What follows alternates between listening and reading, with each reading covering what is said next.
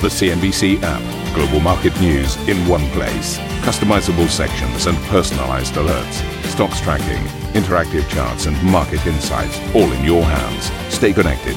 Stay informed. Download the CNBC app today. A very warm welcome, everybody. You're watching Squawk Box this Tuesday morning. Let's get into your headlines. The World Bank has cut its global growth forecast, citing intensifying price pressures, the war in Ukraine, and China's zero COVID stance. World Bank President David Malpass tells CNBC developed countries must do more to aid the recovery. One of the biggest things that advanced economies could do is have uh, uh, pro supply policies in their own policies to uh, uh, to begin to grapple with inflation. The 10 year Treasury yield hits its highest level since December 2018, while Fed hawk James Bullard tells CNBC he's not ruling out a bumper 75 basis point hike at a single meeting the hawkish shift of the Fed since last November has caused volatility in markets, and there has been repricing. And I am very sympathetic to uh, financial market. Twitter rallies as the social media giant looks to thwart Elon Musk's takeover attempt with a poison pill, with sources telling CNBC private equity giant Apollo is willing to finance a buyout of the firm. Bank of America's bullish revenue outlook gives a boost to its stock as the firm caps off an underwhelming earnings season for the country's largest banks.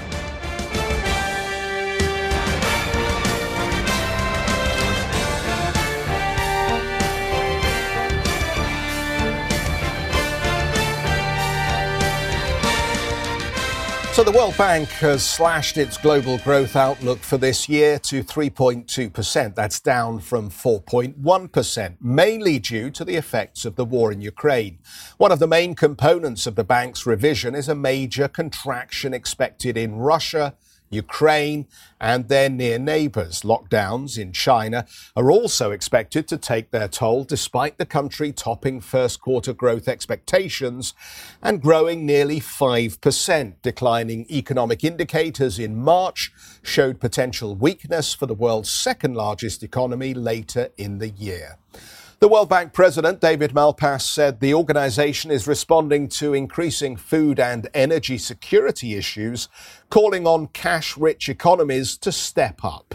One thing advanced economies could do is open their markets more than they than they have been. I saw co- uh, corn was above eight dollars a bushel today, yet the U.S. is putting a big chunk of the corn crop into ethanol uh, to substitute for for, uh, for gasoline. So it drives. You know, one of the biggest things that advanced economies could do is have uh, uh, pro supply policies in their own policies to uh, uh, to begin to grapple with inflation. The IMF is also expected to cut its growth outlook later today. Tomorrow, you can catch my interview with Tobias Adrian, Director of Capital and Money Markets at the IMF. We'll get into the details of the fund's updated Global Financial Stability Report. Julianna. Well, this morning here in the UK, we are just getting started a fresh a week here in terms of trade. Yesterday closed for the long weekend, but U.S. markets were open yesterday, and it was a marginally weak day in the U.S. We had all three major indices end the day marginally lower. Investors gearing up for one of the busiest weeks in terms of corporate earnings this season, and major indices have been grinding lower as earnings season has got underway so far. In particular, the U.S. financial sector um, seeing some underwhelming results results and also um, prepping investors for a potential increase in credit losses in the months ahead as inflation begins to bite. So here's a look at the three majors. Yesterday, the Dow Jones falling about 40 points, the S&P 500 pulling back about two basis points or so, and the tech-heavy Nasdaq dropping about 14 basis points. We did see some action in Treasury markets yesterday with the U.S. 10-year Treasury yield hitting its highest level since December 2018. Right now, the U.S. 10-year is trading with a yield of about 2.85 percent. Uh, over toward the front end of the curve, we've got the the two year trading around 2.44%. Commodity markets have also seen some pretty significant moves. We've seen uh, a, a, lot of um, focus on potential shortages across commodities. So let me just highlight for you what we're seeing in some of the key ones. This morning, we do have some stabilization in natural gas. Um, stateside, we've got it trading around $7.80. Three cents. Uh, in terms of oil markets, this is the picture for Brent and WTI. This morning we are seeing a little bit of a bounce back in Brent, up about 32 basis points to 113.52. WTI trading around $108 a barrel. Gold, meanwhile, the safe haven is trading on the back foot this morning, but just about 0.22% lower. Um, in terms of corn and wheat, we've seen corn hit its highest level since 2012. Wheat also hitting its highest level since late March. Right now, we've got uh, the uh, corn contracts uh, trading around 812.75, soybeans trading about 0.6% higher, and wheat trading about 0.8% higher. So just a little bit of a march higher this morning, but we are looking at um, some recent highs for these key commodities. Um, turning to Asian markets, the overnight session, how the trade is shaping up. We've got the Hang Seng trading on the back foot down about 1.8%. We've got regulation coming back to the fore. Chinese tech stocks taking a hit overnight as Beijing tightened regulation around live streaming. Um, the Nikkei 225, in contrast, is trading firmer, about 0.6%. And the Shanghai Composite, interestingly, also holding firm this morning despite increased concern around the COVID situation on the mainland. Geoff. Terrific. Julianna, thank you. The Fed's James Bullard has said he wouldn't rule out a 75 basis point interest rate hike this year. However, Bullard, who is a voting member of the FOMC, said this is not his base case and he's maintaining his outlook for consecutive 50 basis point rises. Speaking to Steve Liesman, the St. Louis Fed president said markets are already planning for tighter monetary policy the hawkish shift of the Fed since last November has caused volatility in markets, and there has been repricing. And I am very sympathetic to uh, financial markets. At this point, quite a bit has been priced in. Um, we'd be following through, and uh, there there may be corners of the market that haven't adjusted yet, and they would still have to adjust. Well, our US colleagues will speak with Atlanta Fed President Raphael Bostic. That's uh, on closing bell at 2100 Central European time. Andrew Lake is head of fixed income at Mirabaud Asset Management and joins us this morning. Andrew, we've got this remarkable bidding war now on what the next interest rate hike could be. Uh, Jim Bullard saying we may go as much as 75 basis points. What is he trying to do to the curve? Good morning. Yes, I mean it's it seems like we're doubling down every week. Um, uh, the the interesting thing I think has been that um, we've had that big shift in the last three to four months from the Fed, from basically saying we've been in a situation of transitory inflation to really having to move very quickly to uh, to kind of alleviate the the concern that they are really far behind the curve, and I think we all know that that they are. So really, what they what they're trying to do is um, is to really show that they are uh, they are aware of the situation with regard to to inflation, and so this is why I think they're now trying to move as quickly as they can, um, as fast as they can, um, to really to, to to try and really get that um, that message across to markets. And they've been very good at, at, at messaging with, with regard to the financial markets over the last several years. So I think that's really what we're doing here. We're looking at a situation where the Fed is, is showing that it's prepared to move very quickly to combat inflation in the very short term. Hence, you know, 50 for the 50 or 75 minutes, you know, it's, it's immaterial which one is, but, but a large move in May and in subsequent meetings as we go forward. How comfortable do you feel uh, in opening new positions in fixed income at the, uh, at the moment, Andrew, it just seems to me there's a lot of opacity about um, earnings, about the war, about the virus. Um, who knows whether the 10 year ultimately is going to end at 3% or 4% this year?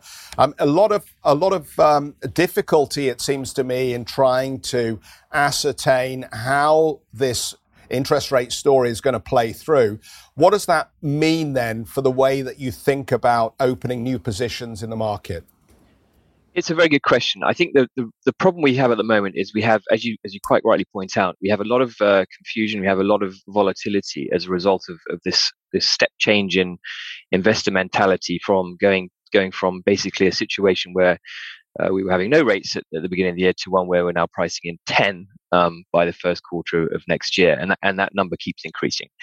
So I think at the moment it's very difficult to you one has to take a step back and rethink about where we're going. Now there's a lot of news, bad news already in the market, as you quite rightly pointed out, and a lot of that's already been priced in. We're pricing in a lot of interest rate rises. we're pricing in um, you know very high inflation going forward. Um, you know, we're talking about recession. Goldman Sachs came out yesterday saying, you know, 35% chance of uh, recession uh, in 2023. So all of these things are beginning to to, to percolate in uh, in investors' psyches, and I think that the of least resistance is is for things to go wider and lower. Um, I think from where I sit as a fixed income investor, one can be marginally constructive in terms of where we're going. Um, you know, I think this is a new business, a new a new uh, fixed income cycle. We were talking about zero rates and negative yields forever two years ago. We now have you know large parts of fixed income that, that have moved back into positive territory, albeit um, in, in a, in, a, very short space of time. But but all of these things are, I think, you know, constructive. I think where where we where I sit in terms of what I, what I'm doing today is um, I'm certainly looking at um, better quality fixed income.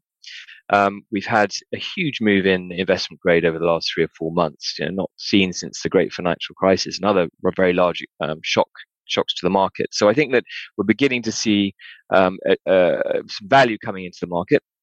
I don't think there's any real margin in taking a lot of risk in terms of you know, weaker credit risk. I think good quality high yield investment grade is beginning to look interesting, um, but one has to be careful. I think you know when we look at um, where this is all going, we just don't know right now. Um, you know, you, and, and, you're quite right. We could see the, the 10 year at, uh, at over 3%. We could see it staying where it is. We, we just don't know. I think one positive I'm looking at at the moment is that we are seeing still a very, uh, you know, very robust consumer in the US. We're beginning to see freight rates coming down. We're beginning to see a, switch from durable goods to services. Um, services are very strong. Um, so we may indeed see that inflation begins to peak as we saw in the CPI, albeit you know from, from one number, but we begin to see CPI peak. We begin to see consumer expenditure change to services from durable goods. We begin to see some reopening of supply chain um, blockages, and that natural slowdown that you talked about from China and some of the inflationary prices seen from food will naturally begin to slow um, the economic environment anyway. And really, what we're talking about here is are we talking about a hard landing recession in 2023, or are we talking about a gradual slowdown? At the moment, I'm more in the camp that we're looking, looking at, a, at, a, at a gradual slowdown as consumer behavior changes, the economy begins to, to take some heat out of it as a result of the, the interest rate rises that we're going to see out of the US and so forth. So, so I think that that's really where I'm looking at. And in that environment, you can still begin to think about some of the uh, the better quality investment grade, certainly some of the better quality high yield, um, albeit those areas that aren't exposed to um, frontline consumer spending, discretionary spending. So retail, for example, I think is, is one area that I that I would be very cautious on right now. Andrew, really interesting to hear your thoughts, especially on the, the consumer, because clearly that is a, a key part of the um, outlook moving forward, the strength of the consumer, particularly in the U.S. I'm curious how you're thinking about Europe versus the U.S. right now from a fixed income perspective. Yeah, so I, I, think from from a European perspective, it's difficult. I think the ECB has uh, has prevaricated quite quite uh, quite a lot on in terms of where it's going. And so I think that the Europe is further behind the US, you know, as it always seems to be. The economic environment is is a is a little less robust. The consumer is far more exposed to uh, to higher energy costs and obviously the threat of of those costs going higher with regard to the situation uh, with Russia. Um, so I, I, do think actually that it's certainly in Europe that we could see have a situation where where you see that the, the, the, economic environment actually decline more quickly than, than we're expecting in the US. I think balance sheets in Europe are not as robust as they are in the US for the US consumer. So so I would I would I would actually say that we may not see interest rates go up as much as we're as we're expecting in Europe just because the economic environment is going to decline that much faster. Um, so I think in Europe one has to be a little bit more careful with regard to it, positioning in fixed income um, we're pricing in some interest rate rights, but at some point this year, I think going back into very high quality um, you know, government bonds would, would probably make sense in Europe, and really be looking at uh, avoiding those uh, those kind of riskier end of the markets, but for example, high yield credit in European uh, fixed income. And Andrew, on Europe, we are all waiting to see what how European leaders end up approaching Russian energy more broadly. If we end up seeing a blanket ban on Russian energy, um, how much of a risk is that, and what do you think is priced in at this stage when it comes to um, the sanctions situation? Do you think that that is priced in right now? That we could see Europe move to a more draconian banning of all Russian energy? I think it was we've seen already. There there has to be a balance certainly from European government's perspective, in terms of how how hard it hits them and how hard it hits Russia. Obviously, the the right thing to do would be to to to increase the sanctions, albeit they haven't worked um, so far, and one can keep doubling down on this. Um, but I would I would expect that we will move to a situation a, a situation of increasing that um, that ban on energy, but it will be a very gradual process. I think a lot of that's already priced in. I think if we look at the markets generally, there's an awful lot of bad news that's that's been priced into the markets. I mean, I, I'm not thinking that we're going to have another um, Q1 2022 in Q2, for example. So I, I, I do think that um, that there are we are beginning to see opportunities. I think in Europe we, we still haven't got as far as the US in terms of um, in terms of the risks that we are looking at, as you as you quite rightly point out, with regard to energy sanctions and so forth, and and where the economic environment uh, turns for you for European fixed income and other risk assets. But but I think you know certainly at the moment we're pricing in a lot of, of, of bad news with regard to that. Mm. And Andrew, just lastly, I want to circle back to um, your conversation with Geoff at the start of, uh, of this interview and the Federal Reserve. You made the point that they've been really good at communicating their strategy, and that's made investors comfortable with being able to predict the Fed's path. But there's communication, and then there's the policy itself. Um, what would a, a policy mistake look like at this stage from the Fed, in your view? So this is well, this is the this is the uh, the million dollar question. Um, you know, what, the market is now beginning to sense that um, you, you, know there's a lot of rates rate rises coming, very aggressive conversations coming out of the Federal Reserve, and that obviously you know, every cycle ends. Every cycle ends in a recession. It just it just depends on what that recession looks like, um, and I think that you know, it's very important.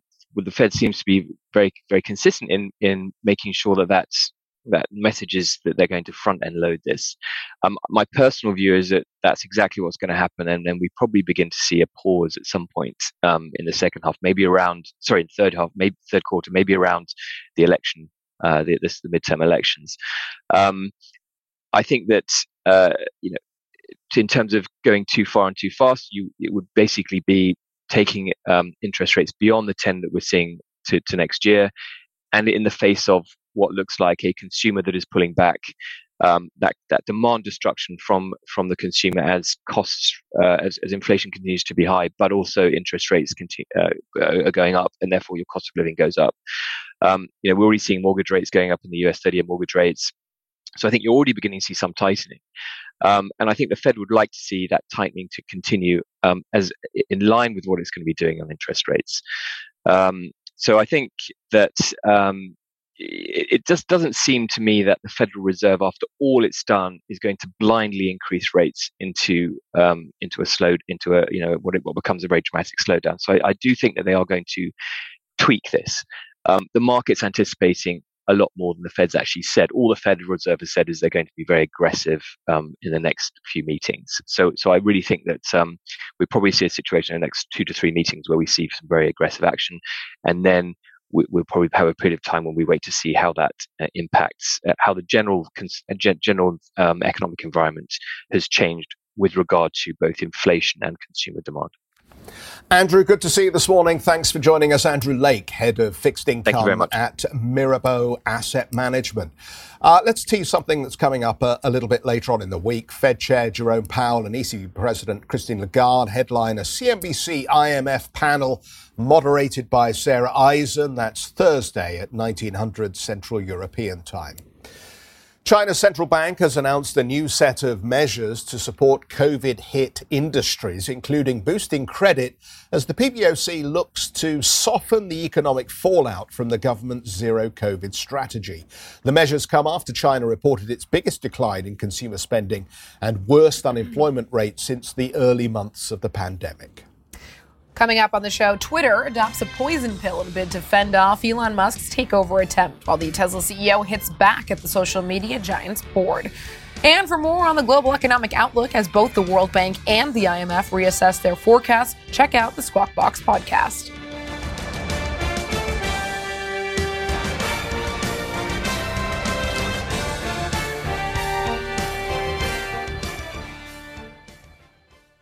Listen to CNBC's Beyond the Valley, the podcast that explores the biggest tech news from across the globe. Join me, Arjun Kharpal, and me, Tom Chitty, every week as we bring you insights into the top stories, unpack the latest trends, and find out where the industry is headed. Now available on Spotify, Apple Music, and Google Podcasts.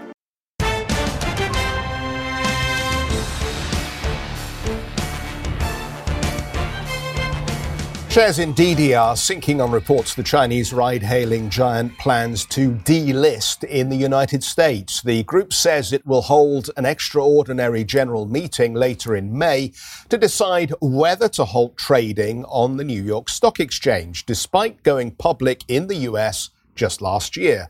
The company is subject to an ongoing cybersecurity investigation by Chinese regulators.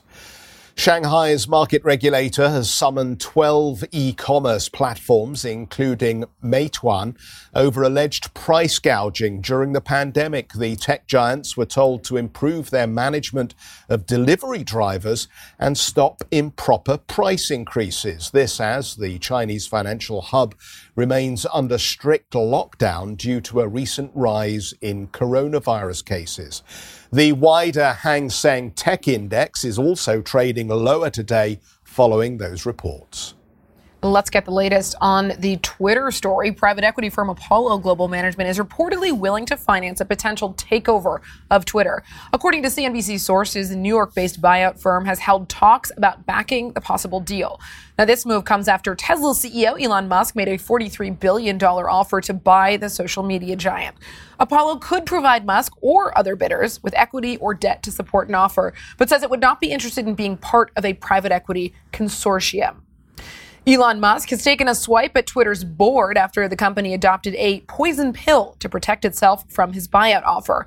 Musk tweeted that the social media giant could save $3 million if it accepted his deal because the board's salaries would be reduced to zero. The tech giant rejected Musk's $43 billion offer, saying it would flood the market with shares if any acquisition without the board's approval went ahead. Julia Boorstin filed this report after Elon Musk made an unsolicited bid to buy Twitter. And on Friday, Twitter's board adopted a poison pill or shareholder rights plan to fend off that purchase. There's been more speculation about what's going to happen next. On Saturday, Elon Musk tweeting out, Love Me Tender with some musical notes, hinting that he could do a tender offer, appeal directly to shareholders to buy out the company from them. He also tweeted, quote, with wow, wow with Jack departing, the Twitter board collectively owns almost no shares. Objectively, their economic interests are simply not aligned with shareholders. And on Monday, Musk tweeted out, board salary will be $0 if my bid succeeds. So that's $3 million a year saved right there. He's referring to the salaries paid to the board members. So, what happens now? Well, the poison pill does give the board time to find another buyer at a higher price than what Musk offered. And we don't know what the plan B is that Musk mentioned he had in the TED interview he did last week. But Musk does have a couple of options. He could line up a financing partner and increase his bid above $54 a share. Wedbush analyst Dan Ives says roughly $60 a share would seem more appropriate for the company. Ives saying, quote, getting a deep pocketed private equity partner would lighten the load for Musk and overall increase the attractiveness and viability of the bid in the eyes of shareholders. Musk could also lay out his strategic plan for collateralizing Tesla or SpaceX stock to the board and shareholders, and he could challenge the poison pill in court. Of course, Musk could decide to sell his shares and walk away if he thinks the poison pill makes buying the company too much of a hassle, though based on his recent tweets, that move seems unlikely. Julie Boorstin, CNBC Business News, Los Angeles. Well, so in terms of this story, it is um, expected by, by many that Twitter will reject this offer from Elon Musk. Clearly, they have uh, already taken measures to try to fend off the offer. But I, I think uh, it, it, clearly raises the question um, one of many questions what would happen if Twitter did fall under the control of Elon Musk? And I think one of the most interesting debates that I'm hearing right now is around the potential political implications of Elon Musk taking over Twitter, given how he has said he wants to make it a free speech platform, which obviously paves the way for the spread of all kinds of information. And in terms of political consequences, there is the question of whether this would um, lend support to certain right wing groups out there and what this could mean down the line for U.S. elections. Um, obviously, that's a, a, a longer term question, but I think it's one that's uh, really important and, and something that could come uh, if Twitter ends up going down this path. Uh, so many interesting questions here. I mean, is is this for real? It, so much of this feels like a circus show at the moment, right? And now we've got Apollo apparently being drawn in, and Silver Lake maybe talking to Elon Musk about how to raise the firepower to increase the bid here. And and you still look at Twitter and you say, well, what is the underlying business model for this uh, site to be successful over the long term. And that, to me, has always seemed to be the, the challenge when you think about the business model for Twitter. What over 90% of um, the revenue stream is basically advertising, mm. right? So you've got an ad based model, and advertisers are incredibly sensitive to bad news. So, t- to your point about does this change the nature and the tone of what's permissible on the site? If it does, mm. ultimately, a business that has struggled anyway for a long time to prove its reason for existing in financial terms could be faced with another mm. challenge here. Will advertisers walk away if Elon Musk ultimately has a controlling stake in this business? So there are so many imponderables, I think, floating around. It's pretty hard to get a good grasp of whether this deal is going to take place. Is it going to take place in conjunction or in opposition with private equity companies mm. who may team up with other interested parties? And ultimately, if Elon Musk then does the deal and is a controlling shareholder, do the advertisers stay on board at this point or do they walk away? We, we, mm we all understand Elon Musk's ability to court controversy mm. and end up in a courtroom uh, because of something he said, um, and then has to hold up with the lawyers. Um, so at this stage, I think for me, the jury's still out as mm. to whether this actually goes anywhere at all. And then obviously we can have those conversations mm. if it does go somewhere about is this a desirable outcome for Twitter or for social media more broadly, given Elon Musk's controversial nature? Well, I think your your point about Twitter's business model being in question here raises the question of what is the fair value of Twitter, and if you are an investor deciding whether or not to get involved here before we know the outcome of this situation, um, what what is it worth? And there, there, was an interesting note out from Dan Ives, a, a, a regular guest on this program, um, saying that his views, based on conversations with investors, is that um, a bit of around this six $60 threshold would become more attractive to shareholders. Um, and then uh, lastly, I would just add, Geoff, that in terms of what advertisers may think of a Twitter that's led by Elon Musk is an important question. And also, what would Twitter employees think of that? Because Twitter employees, we know, have been um, uh, uh very involved in the conversation around how much should be regulated and controlled in terms of content. And talent is hugely important to these tech giants. So, what would um, Twitter's employee base think of, of Twitter in the hands of Elon Musk. Yeah, no, absolutely. And there are all sorts of other stakeholders out there who've already expressed an interest in stopping Elon Musk. Uh, Prince Alwaleed has a significant mm. chunk in Twitter, and he's already suggested that he would be willing to vote against an Elon Musk takeover. So it's quite um, interesting how this story, yet again, an Elon Musk driven circus, dog and pony show, uh, seems to be smoking out very, very solid. Um, uh, positions in opposition to Elon Musk at this stage. But I mean, a great story for us to focus on here.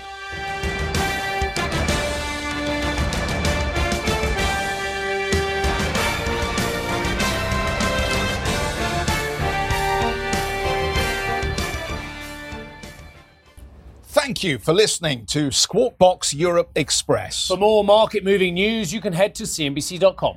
Or join us again on the show with Geoff Cutmore, Steve Sedgwick, and Karen Tso, weekdays on CNBC.